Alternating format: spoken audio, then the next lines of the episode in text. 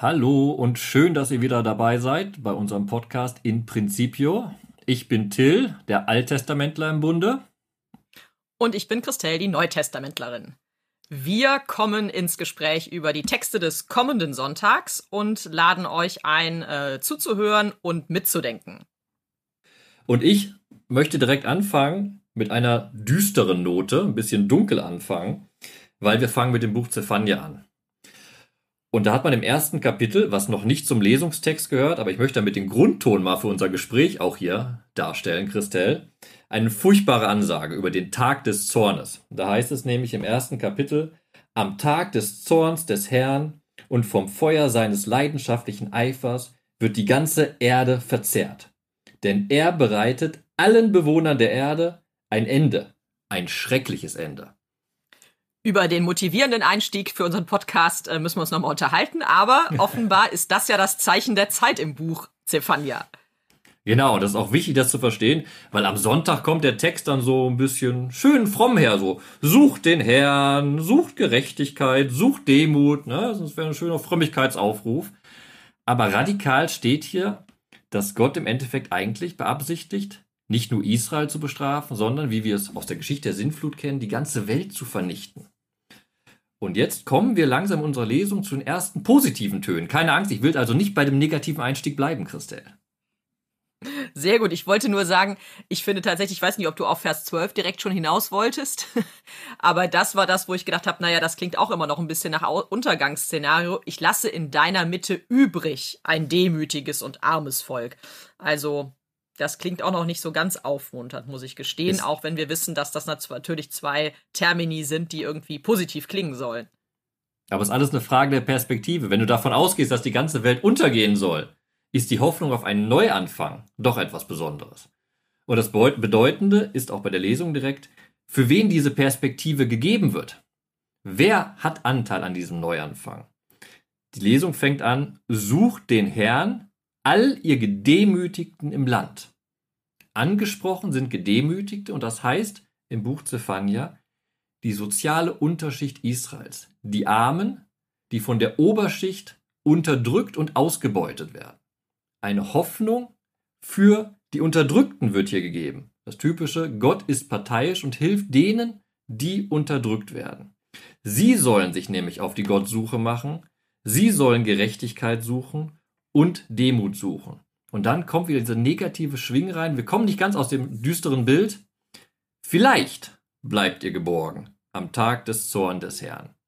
Selbst für die Gedemütigten, an deren Seite sich Gott stellt, besteht keine hundertprozentige Chance, gerettet zu werden, sondern alles hängt an der Souveränität Gottes. Alles liegt in der Hand Gottes und vielleicht gibt es dann einen Neuanfang, einen Rest Israels, der doch bestehen bleibt.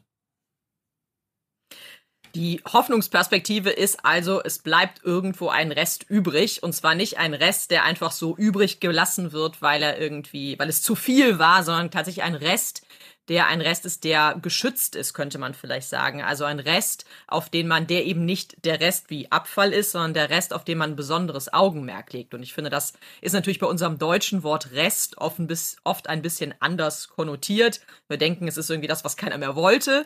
Reste Rampe. So ist das hier genau nicht zu verstehen, sondern eben als ein Zeichen der Erwählung. Und diese Erwählung gilt nun für ein demütiges und armes Volk. Da haben wir wieder den Begriff der Demut der heißt im Endeffekt nichts anderes als Gottesfurcht. Demut bedeutet Gottesfurcht. Das haben wir auch im Sprichwörterbuch. Also die, die ihr ganzes Schicksal in die Hand Gottes legen, die, die vor allem aus der Unterschicht stammen, das muss man auch wirklich sehen, sozialgeschichtlich, die, die arm sind, die keine andere Hilfe mehr haben, die können auf Gott hoffen. Nicht mehr und nicht weniger. Es gibt ein Vielleicht. Wir werden auch im Antwortpsalm genau das sagen am Sonntag. Selig die ihre Hoffnung auf Gott setzen. Da ist ein Neuanfang möglich. Für die heißt es ja auch, dass sie Zuflucht, such, Zuflucht suchen werden. Gemeint ist natürlich irgendwie auch Zuflucht finden dann, glaube ich.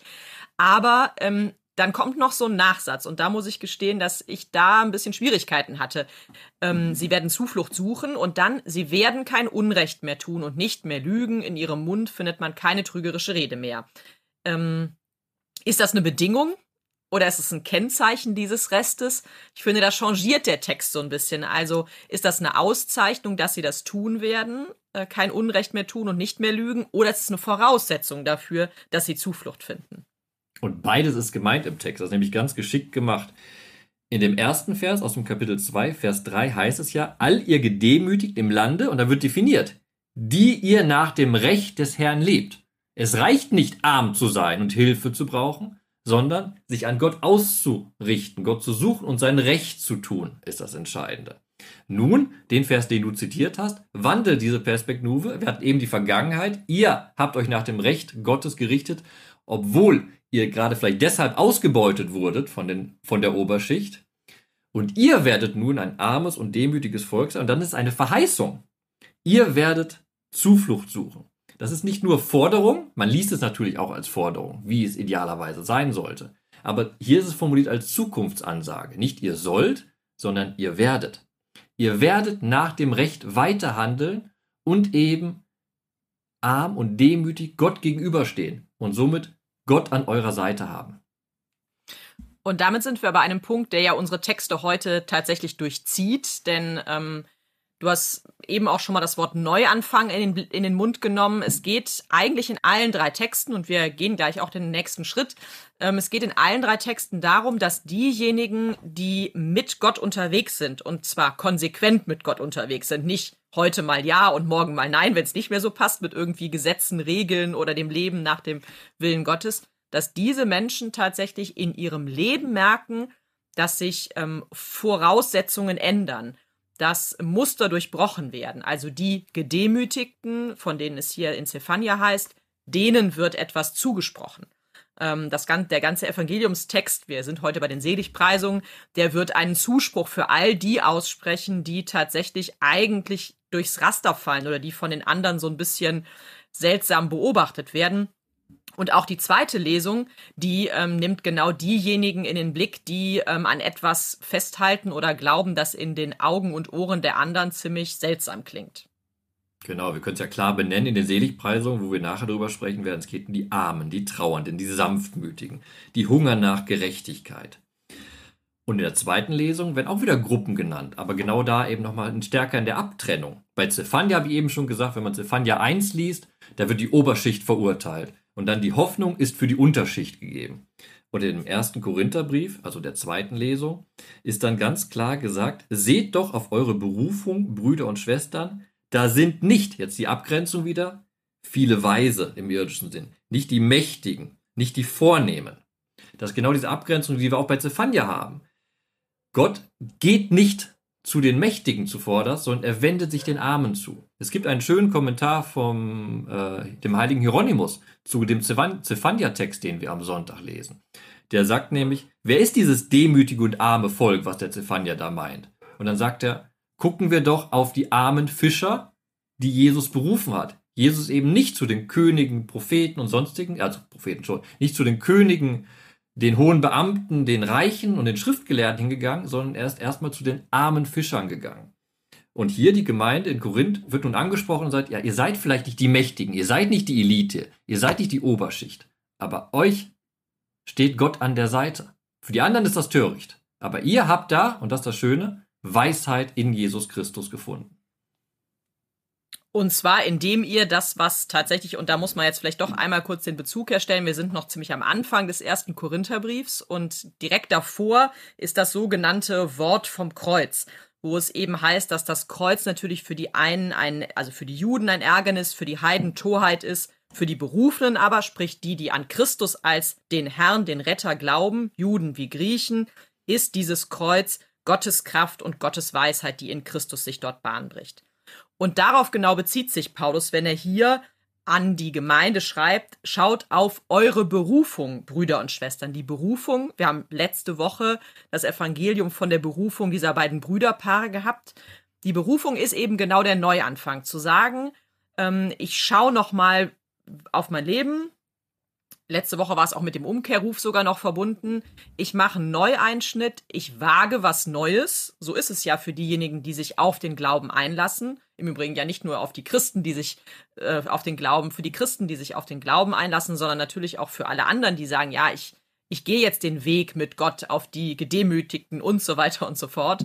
Die sagen, ich lasse mich darauf ein und dann verändert sich etwas. Das, was die anderen als mehr als seltsam betrachten, dass nämlich am Kreuz, also am, in der schändlichsten Todesart, sich etwas Göttliches ereignen kann, die das nicht verstehen, das sind im Prinzip die mit ihrer vermeintlichen Weisheit und mit ihrem Durchdringen dieses Kreuzesbildes eigentlich diejenigen sind, die es nicht durchschauen und nicht durchblicken. Und diejenigen, die hinter dem Kreuz die Wirklichkeit sehen, das ist Gottes Sohn, der dieses, der dieses Leid auf sich nimmt, damit für uns sich eine neue Möglichkeit erschließt.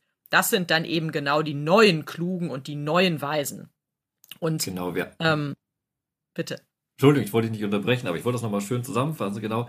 Am Sonntag bekommen wir verkündet eine frohe Botschaft, die weltumstürzend ist. Du hast ja auch vorhin gesagt, sozusagen auf Englisch würde man sagen, alles ist upside down auf einmal. Ne? Und wir haben es ja zum Beispiel bei den Seligpreisungen, wo wir gleich hingehen, auf einmal sind selig, die arm sind, denn ihnen wird das Himmelreich gehören, diese radikale Änderung. Und bei unserem Lesungstext hatte ich es vorhin schon anklingen lassen und das finde ich sehr schön, damit deshalb möchte ich nochmal darauf hinweisen. Beim ersten Korintherbrief, dem Auszug, den wir am Sonntag hören, ist das Thema der Weisheit ein interessanter Rahmen.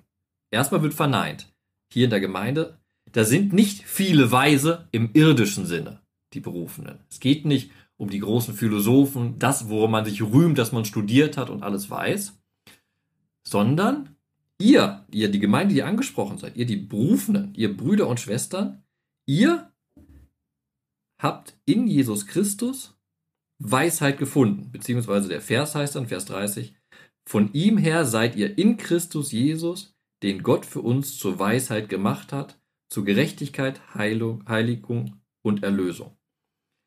Diese Weisheit ist genau das. Was töricht für andere scheint, ist die Weisheit. Und Weisheit, das möchte ich kurz noch einfügen, im Alten Testament ist der Einblick, die Erkenntnis der Lebens- und Gemeinschaftsordnung, die Gott der Schöpfung eingestiftet hat. So sozusagen die DNA der Schöpfung eigentlich, wo das Herkommen und das Zielgerichtetsein der Schöpfung grundgelegt ist. Und das, sagt nun Paulus der Gemeinde, diese Weisheit, diesen Zugang findet ihr in Jesus Christus. Auch wenn die Welt draußen noch die Weisheit sucht und Weisheit an anderen Orten findet und sich dessen rühmt. Ihr rühmt euch nicht dessen, was ihr erkannt habt, sondern was euch geschenkt wurde in Jesus Christus. Und da ist, glaube ich, ein ganz wichtiger Hinweis auch nochmal angebracht zu unserer Übersetzung. Ähm, denn die ist so ein bisschen, finde ich, zwiespältig zu betrachten. Es heißt dann nämlich, das Törichte in der Welt, unter anderem, hat Gott erwählt, um die Weisen zu Schanden zu machen. Und das Schwache in der Welt hat Gott erwählt, um, die Stark, um das Starke zu Schanden zu machen. Zu Schanden machen, das klingt nach Demütigung. Damit wären wir vermeintlich wieder in der Zephania-Lesung. Ähm, aber danach, ähm, dass Gott hier bewusst jemand auflaufen lässt oder will, dass wir durch unsere neu gewonnene Weisheit jemanden auflaufen lassen. Eigentlich finde ich, müsste man sinnvollerweise beschämen übersetzen. Und das Verb äh, im Griechischen hat auch den, den doppelten Charakter. Also ähm, Gott hat ähm, das Törichte in der Welt erwählt, damit die Weisen beschämt sind. Also und zwar warum? Weil sie ihre Weisheit bei sich selbst suchen und nicht die Weisheit eigentlich durch den Bezug zu Gott versuchen zu fassen. Und ich finde, das gibt aber dem Text nochmal eine etwas andere Konnotation, weil es nicht so gewalttätig ist, also zu Schanden machen oder zu Schanden werden lassen, ähm, hat, finde ich, was sehr von außen eingewirktes, gewalttätiges drin. Eigentlich ist es aber in Form des Erkenntnisprozesses sowohl für die neuen Weisen, also für die berufenen Brüder und Schwestern, als auch für diejenigen, die meinten sie die Weisheit zu haben, die aber jetzt dann eigentlich erkennen könnten, dass es eben nicht diese Weisheit ist, um die es geht. Und deswegen ist so ein beschämt sein oder beschämt werden durch die, durch die neue Wirklichkeit, die sich in Christus Jesus eröffnet, eigentlich das, worum es im Kern geht. Und vielleicht ist es ganz gut, diesen, dieses Wort dann so ein bisschen im Blick zu behalten. Nee, und dein Übersetzungshinweis ist, glaube ich, auch sehr wichtig, um nochmal die Tragweite des letzten Verses zu verdeutlichen. Da geht es ja genau um die Frage, wessen rühmen wir uns oder was rühmen wir uns? Und da wird die klare ab, äh, klar gesagt, ihr rühmt euch nicht um eurer Selbstwillen. Ihr rühmt euch nicht, weil ihr Weisheit habt oder weil ihr Mächtige seid, sondern wer sich also rühmen will, der rühme sich des Herrn. Auch ein schönes äh, Zitat aus dem Alten Testament, aus dem Jeremia. Das ist doch genau das, was wir uns deutlich machen sollen. Christsein ist kein Selbstruhm, sondern ist, was die Psalmen ja immer wieder sagen, Lobpreis Gottes, Lobpreis des Evangeliums. Ausrichtung eben nicht auf mich selbst, nicht auf die Weisheit im irdischen Sinne, nicht auf die Macht im irdischen Sinne, sondern auf das Ausgerichtetsein auf den, der das Himmelreich bringt. Und das bedeutet dann tatsächlich auch im weiter, weiteren Sinne, dass es gar nicht darum geht, dass es keine Mächtigen geben darf oder dass nicht auch mächtige Berufene sein können, sondern es geht eben darum, selbst wenn ich vielleicht ein Mächtiger bin oder wir kennen die Auseinandersetzung mit Reichtum und Besitz, ja, selbst wenn ich jemand bin, der vielleicht reich ist oder etwas besitzt, ist das nicht grundsätzlich die Zugangs, ähm, also das äh, quasi verstellt das nicht den Zugang zum Himmelreich oder zur Berufung, sondern die Frage ist, worauf ist der Fokus gerichtet und wie gehe ich damit um? Und das ist tatsächlich ja in dieser Gemeinde von Korinth auch sichtbar, denn offenbar sind es sehr viele, die durchaus auch, ähm, ich sage jetzt mal, zum unteren sozialen Spektrum gehören. Das wird sich an anderen Stellen auch nochmal zeigen. Aber es sind auch diejenigen, die durchaus etwas besitzen. Beide Gruppen zusammen wären dann ein Problem, wenn es um die Herrenmahlfeier geht, später in den Kapiteln 10 folgende. Ähm, aber wir haben auch auf jeden Fall Menschen in der Gemeinde, die aufgrund ihres Besitzes in gewisser Weise diese Gemeinde als Gemeindezusammenkunft erst ermöglichen. Also es gibt Menschen, die haben ein Haus, das groß genug ist, um sich als Gemeinde zurechtzufinden. Und natürlich ist denen das nicht verstellt, obwohl sie Mächtige oder Reiche sind. Aber sie haben verstanden, nicht ich muss mich in den Fokus stellen oder es geht um mich an dieser Stelle, sondern das dienbar zu machen und ähm, es ja in gewisser Weise auch für ähm, also es Gott zur Verfügung zu stellen, auch wenn es vielleicht ein bisschen sehr spirituell über übertüncht klingt, aber zu sagen, ähm, nicht meine, nicht meine Weisheit und mein Mächtigsein und mein Reichtum muss hier im Vordergrund stehen, sondern das, was ich bereiten kann, damit Gott wirken kann und damit Menschen zusammenkommen in seinem Namen.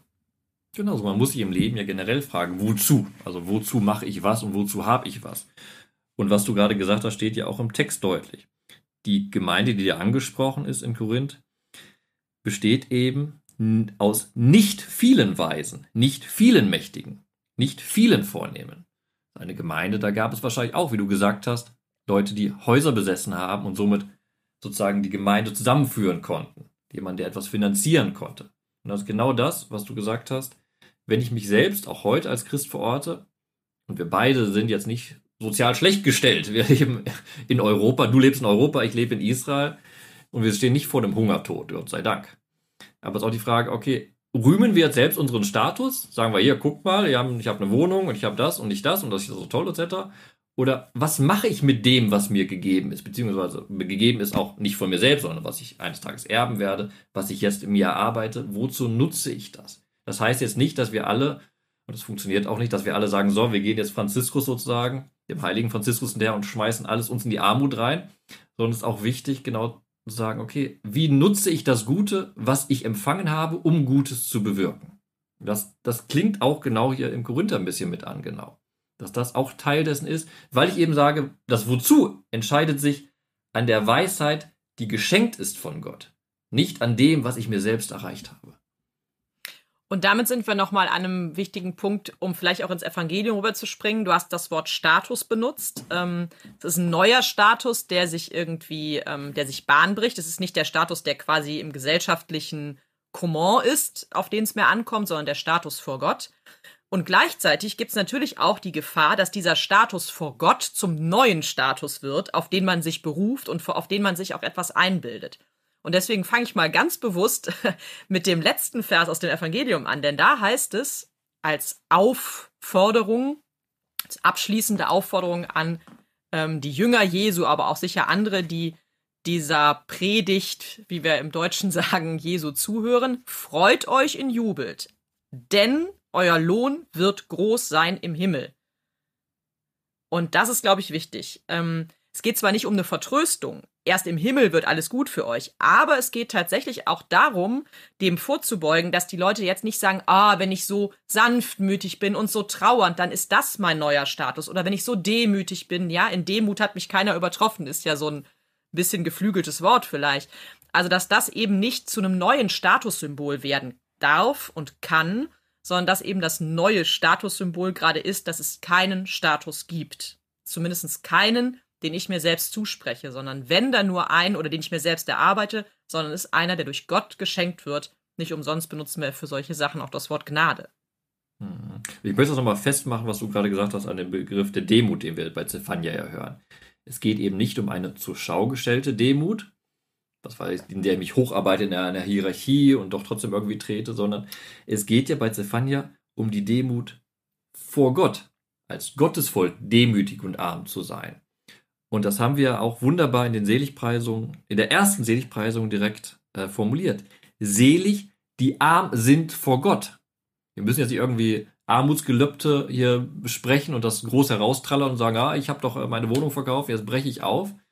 Wenn ich das mein Ziel ist, habe ich schon den Weg falsch eingeschlagen. Sondern es geht um die Armut, das Wissen, dass ich komplett auf Gottes Hilfe angewiesen bin, im Angesicht des Gottes. Also mein Verhalten muss in der Beziehung zu Gott grundgelegt sein, nicht zu dem oder zu den Augen der anderen Leute um mich herum. Dann habe ich verloren. Dann kann ich mich nicht glücklich preisen lassen. Genau, und darum geht es tatsächlich in diesem großen Evangeliumstext. Wir haben jetzt mehrfach schon Seligpreisungen gesagt und du hast eine andere Übersetzung gerade auch erwähnt. Selig klingt ja immer sehr abstrakt und irgendwie so nach die seligen Engelein und ich weiß es nicht. Ähm, man könnte es tatsächlich auch mit glücklich oder äh, beispielsweise übersetzen, auch wenn das vielleicht manchen zu salopp klingt. Aber im Prinzip ist damit ähm, zum Ausdruck gekommen, dass, ähm, dass sich hier eine Wirklichkeit neu erschließt und dass es auch eine Wirklichkeit vor Gott ist, um die es geht. Mhm. Wir haben die Seligpreisung ja auch im Alten Testament, dort heißt es dann Ashrei. Und da gibt es auch Diskussionen, soll man es mit glücklich übersetzen? Und es ist schwierig, das passende Wort zu finden, weil im Endeffekt heißt es hier, dein Leben glückt, wenn. Also dein Leben glückt. Du hast ein sinnvolles, gutes, erfülltes Leben in Gottes Angesicht, wenn das und das passiert. Hier nun bei der Seligpreisung radikal wird uns vor Augen geführt, die, deren Leben glückt, sind komischerweise die Armen, die Trauernden, also eigentlich Kategorien, wo wir sagen würden, das ist, weil wir vorhin gesagt haben, soziale Unterschicht, die haben kein gutes Leben im Hier und Jetzt. Die haben kein Glück gehabt, wie man es landläufig sagen würde. Die haben nichts erreicht. Sie sind irgendwie die unten gebliebenen. Aber sie werden durch das Wort Gottes von ganz unten nach oben gezogen. Und nicht nur, wie du es eben richtig gesagt hast, nicht nur aufs Himmelreich vertröstet, sondern ihr Leben jetzt ist schon sozusagen der Lohn. Lohn im Positiven als jetzt, weil sie so leben, sind sie auf dem Weg in dieses Himmelreich, was Jesus Christus ja verkündet. Und ich finde schön, dass in einigen der Seligpreisungen auch dabei sehr deutlich zum Ausdruck kommt, dass es eben nicht darum geht, sich um sich selbst zu drehen. Denn allein von dem, worum es was beschrieben wird, wer die Seligen sind, gibt es da immer den Aspekt des Gegenübers. Also selig, die hungern und dürsten nach der Gerechtigkeit. Darum, das ist was, was immer andere mit einbezieht. Selig die Sanftmütigen, das ist man auch nicht sel sich selbst gegenüber, sondern anderen gegenüber. Selig die Frieden stiften beispielsweise, ähm, die verfolgt werden um der Gerechtigkeit willen. Auch da geht es um den Einsatz für andere oder um etwas anderes und nicht um sich selbst im Mittelpunkt. Und das ist, glaube ich, nochmal ganz wichtig, ähm, auch in der Folge jetzt der beiden Texte, die wir schon in den Blick genommen haben, zu sagen, okay, ähm, was Jesus hier Menschen zuspricht oder die Gruppe, um die es geht, das sind Menschen, die tatsächlich in der Lage sind, von sich selbst in einer gewissen Art und Weise zu abstrahieren, die etwas von Gott erkannt haben und sagen, ich nehme nicht mehr immer nur mich in den Mittelpunkt meines Lebens, sondern ich versuche, so viel wie möglich, ich sage das auch bewusst mal so formuliert, so viel wie möglich Gott in den Mittelpunkt meines Lebens zu setzen. Und zwar deswegen ein bisschen so einschränkend formuliert, weil auch klar ist, das geht nicht an allen Stellen. Und es gibt auch Stellen, wo es wichtig ist, dass ich mich auch um mich selbst sorge. Ähm, aber die Frage ist, sorge ich nur um mich selbst, mich nur um mich selbst, damit es mir gut geht? Oder weiß ich zum Beispiel, naja, also wenn ich nicht irgendwie ein bisschen ausgeschlafen bin, mal ganz pragmatisches Beispiel, kann ich vielleicht auch kein guter Verkündiger sein oder bin ich vielleicht nicht auch wach genug im wahrsten Sinne des Wortes, um für andere da zu sein. Also das ist eine Form der Selbstsorge und auch des Blickens auf sich selbst, was sicher nicht dem Evangelium im Wege steht. Aber grundsätzlich geht es um den, den großen Fokus des Lebens und die Frage, wohin ich meine Energie verwende. Genau, wenn man genau zuhört am Sonntag beim Evangelium, gibt es zwei, gibt es einen Begriff, der zweimal gesagt wird und eine Verheißung, die sich wiederholt. Und die spiegelt genau das wieder, was du gesagt hast. Die erste Verheißung, in der, in der ersten Seligpreisung ist die erste Verheißung, denn ihnen gehört das Himmelreich. Das ist sozusagen ein kleiner Rahmen bei den Seligpreisungen, das taucht nämlich nachher im Vers 10 nochmal auf. Selig, die verfolgt werden um der Gerechtigkeit willen, denn ihnen gehört das Himmelreich. Jetzt könnte man schön, was du gerade gesagt hast, dieses, dieses Ausgerichtete auf das Himmelreich ist dieses Individuelle. Dieses, diese eine Person wird das Himmelreich sagen, erreichen, diesen Weg schaffen. Das ist aber nun eingebettet in den Begriff der Gerechtigkeit, der auch zweimal auftaucht. In selig, die hungern und dürsten nach der Gerechtigkeit und was ich gerade schon zitiert hatte, selig, die verfolgt werden um der Gerechtigkeit. Mein christliches Leben ist also nicht nur der starre Blick, sozusagen der Highway to Heaven, um ins Himmelreich zu kommen, sondern der Blick sozusagen, wie ich in Gemeinde, in Gesellschaft nach Gerechtigkeit suchen, Gerechtigkeit dürstend, eben ins Himmelreich gelange. Und da wird sehr, sehr deutlich bei den Seligpreisungen, dass der Blick nicht nur von Gott, sondern auch von uns immer auf die gehen sollen, die arm sind, die trauern sind, die sanftmütig sind, die Frieden stiften, die reinen Herzen sind.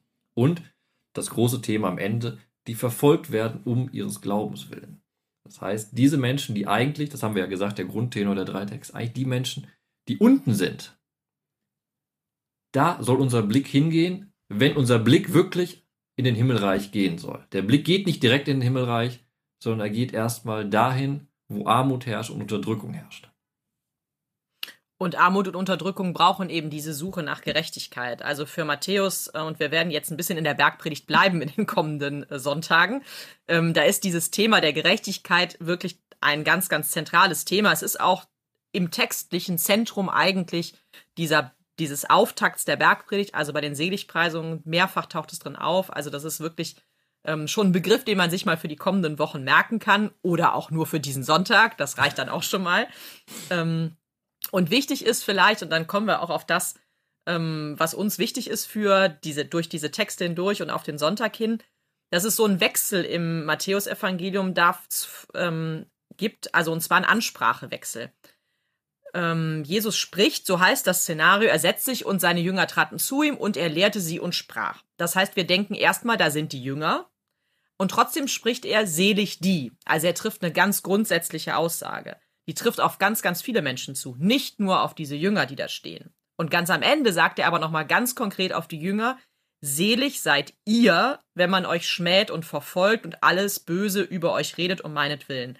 Das bedeutet auch, finde ich, an der Stelle, und das ist auch so ein bisschen der Satz, den ich mitnehme, auch wenn er völlig unklassisch ist, weil er gar nicht so ein Riesenermutigungssatz ist vielleicht, aber ähm, dieses man euch schmäht und verfolgt, das ist eine ganz konkrete Ansprache an mich als Christin, an uns als Christen, zu schauen, ähm, also wo, wo sind wir diejenigen, die diese, die diese Mechanismen vielleicht auch durchbrechen und vielleicht auch, also das Törichte, das Weise, das vermeintlich Starke, das Schwache und so weiter, wo können wir Sehenmuster, ähm, Verhaltensweisen, Kategorisierungen und so weiter aufbrechen? Und wo müssen wir manchmal auch tatsächlich selber dafür einstehen, auch mit Schmähungen und Verfolgungen, also müssen den unliebsamen Part auf uns nehmen, damit andere tatsächlich die Chance haben, wirklich hineinzufinden in diese ganz andere Wirklichkeit, die uns Gott verheißt und auch in dieses wirklich ähm, ja, upside down, äh, was tatsächlich Gott eigentlich ähm, uns hier verheißt, nämlich dass die, die erstmal nicht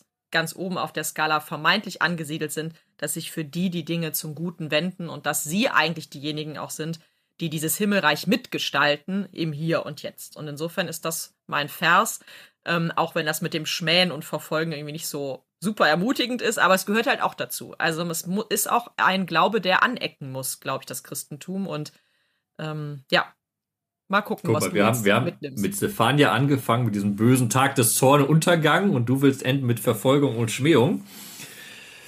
Tut mir leid, ich habe jetzt auch nicht die riesenfrohe Botschaft am Ende, die ich mit euch teilen möchte. Aber ich habe möchte mitnehmen die Frage ein bisschen, wer wir sind. Das hört sich jetzt furchtbar an, wer wir sind. Ich hätte ich anders formulieren sollen.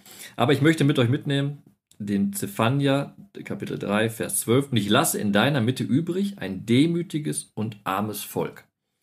Das wird eben definiert als Rest von Israel.